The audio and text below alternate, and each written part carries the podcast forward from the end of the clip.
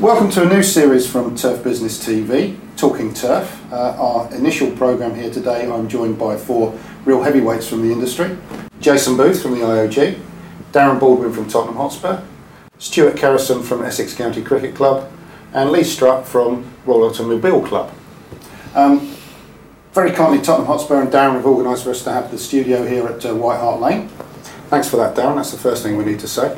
Our first subject is something Stuart put up, and that's where's the next generation of groundsmen coming from? So do you want to give us an opening on that, and then we'll have a chat about it? Yeah, sure. Something that we've been concerned about, certainly in the cricket industry, is where the next generation of groundsmen will come from. There's quite a few of us have been in the trade for a number of years. 10 years down the line, where's the next generation of head groundsmen going to be coming from? And I think that's not even just at the Premier, the top flight, county cricket, test cricket. Volunteers for village cricket, club cricket, they're disappearing. Right. People don't see it as something that they'd like to get involved with, a hobby even at that level, at voluntary level. And we do find that people see it as, oh, I can't think of anything else to do, I'll give that a go. Right. And don't see it as a career as such. Yeah. So they're not looking to get into it at a low spot like Stars and Apprentice, do their college stuff, and then work through the ranks. Everyone wants to be a head groundsman as soon as they start now, sure, and earning the big bucks. Money's obviously an issue because when you start as an apprentice, it's usually not the best pay. And I think the hours, we're at a ground like this where after a midweek match, down will be out till 12, 1 o'clock in the morning. Okay. So have you got any thoughts on how that can be addressed before we kind of open it up to the panel? I'd like to see better pay for the lads. You need enough staff that you can have time off, because people just won't accept working the hours that we work sometimes now. And also, if you have a half, they won't accept the hours you work as well now. Yeah. It's different for us as we've been in the trade for a long time. And that's just how it was.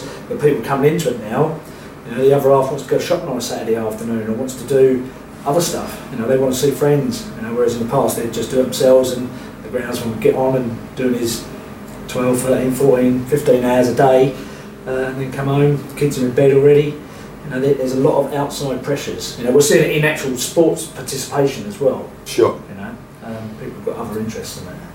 Is it something you're finding as well, Lee, that it's difficult because greenkeeping is a bit different to groundsmanship? Yeah, I think in general, the good guys that we have in the industry have fallen into the industry by accident. It's certainly not driven as like a career advisor.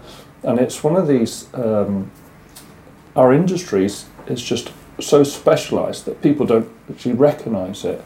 I think there are great opportunities, and now that sport is so publicised so well worldwide, it's finding that right mechanism where people will just go, actually, well, I'll consider that. And it's interesting where you have people later on in their careers that maybe they've worked in the office, they've been a bank manager or whatever else, and they want to change in their career, they're financially secure, they come into our industry and they go, wow, I love this, I just wish I'd done this from school. So I think that we are missing something. There's something that when we sell working in the turf industry, that's not appealing. And I think that we're miscommunicating. And I don't think it's us, it's like education bodies and actually driving that this is actually a good profession to get into.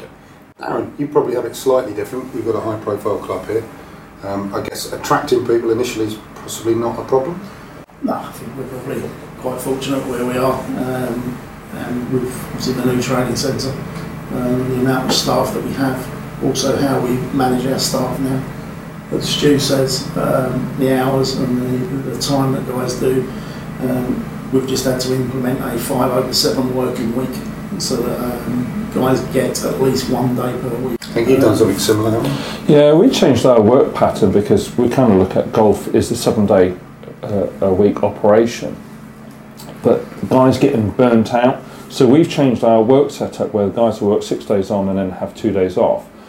But we have quite a large team, so it's nice to have a rolling pattern so that we know that we've always got so many people each day. And I think that part of this industry has to adapt to the modern day, and I think like you're saying, Stuart, is new people coming in the industry saying, I'm not doing those hours, I'm going to do my 40 hours or 50 hours max and no more. And I think they're going to be quite adamant about it, and I think I think the sport's going to suffer a bit. So Darren, sorry, just finish off with Darren. You introduced that. Do you think that makes it more attractive, that new working style? I think so. It's a learning curve for the guys. Obviously, some were straight up for it and some weren't, and we're still very much in their infancy with it. But it gives them, for us, there was several key factors. One was giving them some quality time off. Yeah. One was looking after their welfare, because the amount of hours they were doing was another one. And ultimately, we've evolved so quickly that we have to cover the business 7 days a week, 365 days a year. We train Christmas Day, we play Boxing Day. There isn't a day off at the training centre. It's very much constant there. This is peaks and troughs at the stadium, because you're in and around fixtures. So the guys in the European week can do 70 hours quite comfortably. That's the way it is. But to go back to the point of where's the next generation come from, I mean, that's getting them in once you've got them in. My daughter this week, she's 12. She's about to take options, and she's been to the University of Chelmsford, where she was asked the question of what might you want to do. I think that's very difficult at 12, what you might want to do. It's difficult in your 40s. And then you start looking at what options you need to take. So she's looking to be a graphic designer and stuff like that, and then what she needs to do that.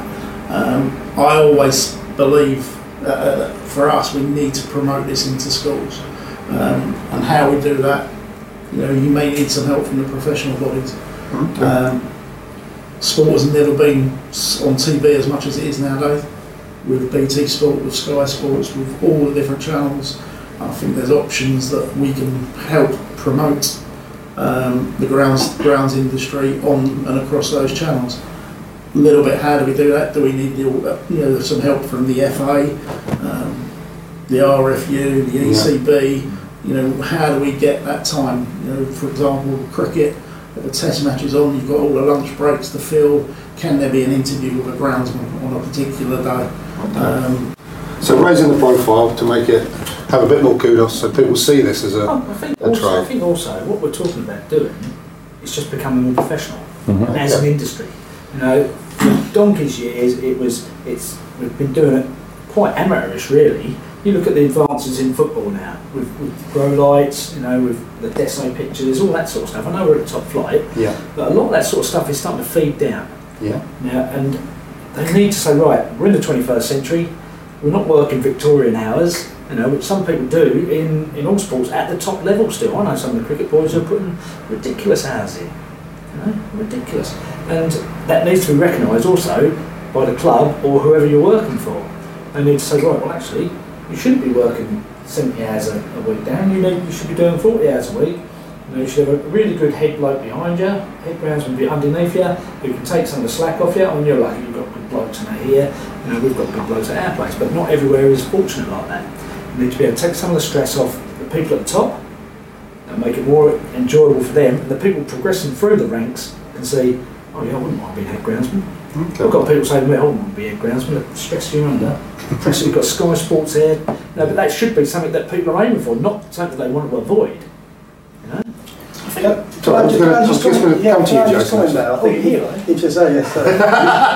listening. But if you work in sport in this day and age, you've got to expect antisocial hours and weekends.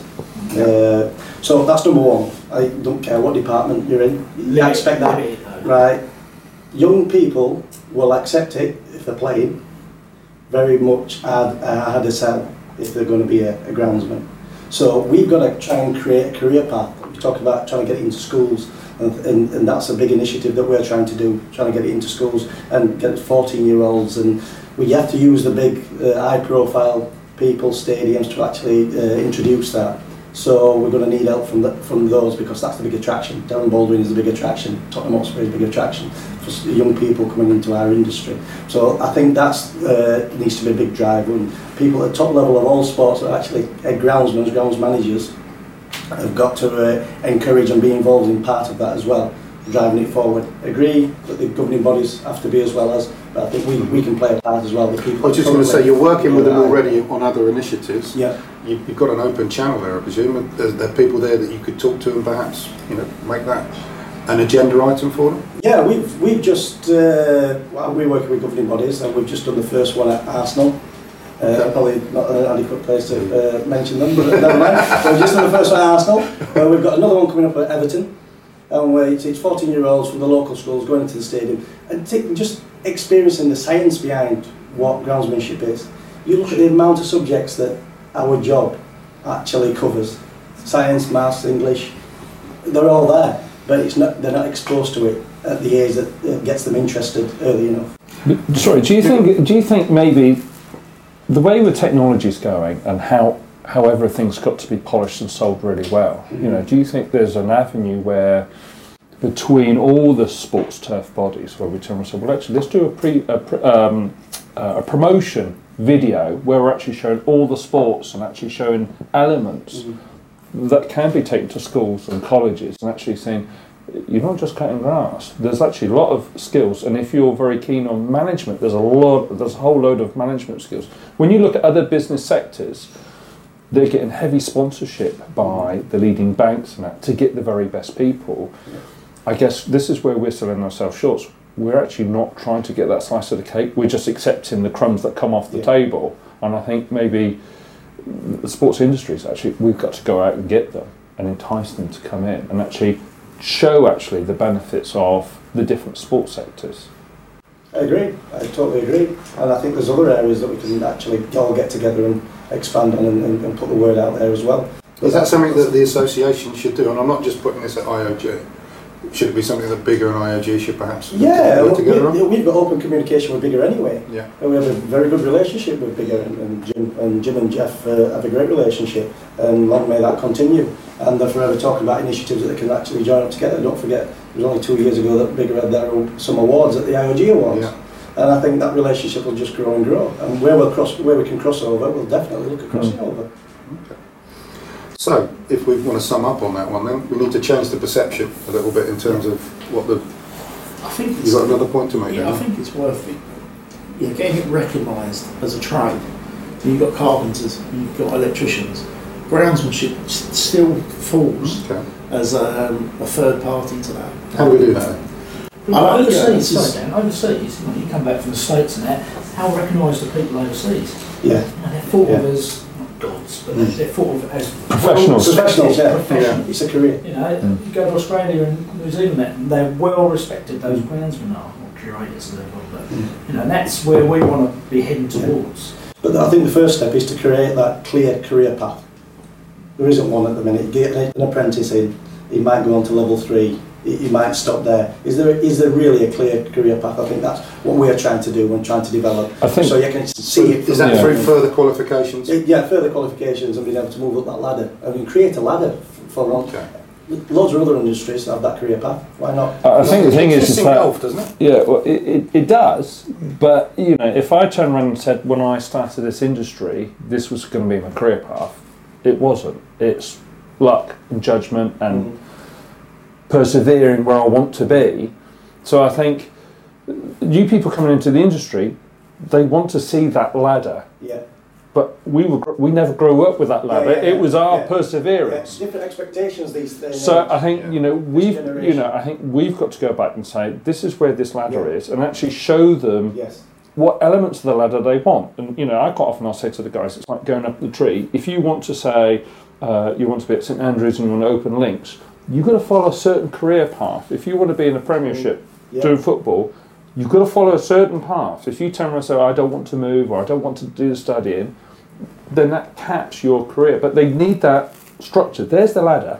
And I think as leading people within the industry, you need to show you can get there. We can give you the advice. These are the actually key steps you need to do. Some of it's luck, but these key steps, if you don't have your education, you're not going to support yourself. If you don't mix with management and talk common language, you're not going to make it. So it's getting them to understand. I can speak from personal experience here because I got two guys at 16, 17-year-old.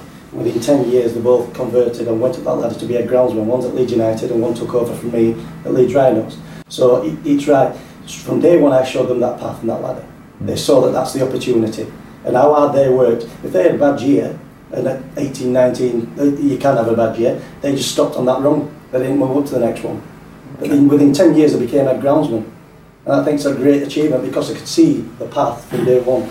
Well, that was down to the circumstances they were in. They were working with somebody who, you know, you're recognised for your passion in the industry and you're helping develop people. Yeah. That doesn't exist everywhere. So, no. And when we talk about, you know, the game has changed in terms of the whole world of education and training. I think there's far more expectations in pretty much every job role to have a career path. There's apprenticeships and further qualifications in most areas. Mm-hmm. What do we do to change that in this area? There is a kind of a structure where you can get to be master greenkeeper in golf. Mm-hmm. What do we do to get something of that kind of recognition and groundsmanship? Is that something that should be there? Would that make it more attractive?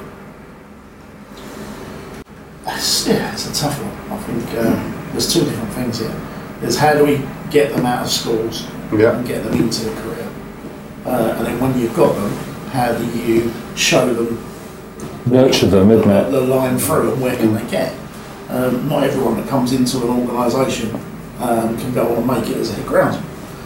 But you will work, you need some people that are going to do your 40 hours, sit on a mower and are happy to do that for 15 years. And then you need the people that are going to be the next head groundsman, deputy head groundsman, and then move on. I mean, we become a stepping stone for staff. In the last year, I've had two guys that have left. One's gone to Northampton Rugby Club as head groundsman, and one's gone to Huntington Racecourse as head groundsman. So I've lost two very good staff, but ultimately at some stage they have to go and do it for themselves. Yeah. And that's what we've done. But that's the second phase. Phase one is how do we get these guys from school saying, actually, instead of being an electrician or a carpenter, I want to be a groundsman.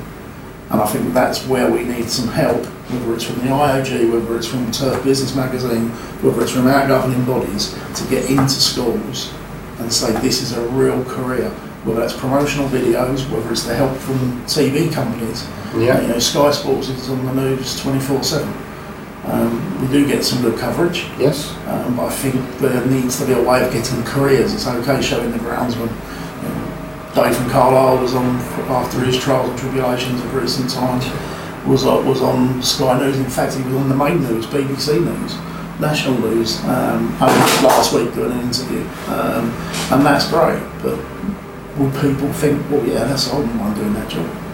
It tends to be when there's a problem. Not necessarily does. Yeah. But I think Stuart picked up on an interesting point that, you know, a lot of these sports channels now, they're running 24 hours. They've got to fill it with something, you know. And it's like, well, if we've got something on a DVD, you'd like to say, here's like 2-minute footage. Here you are. We stand half a chance of them going, well, actually, well, we'll use that, and that's like, say, just a stimulation.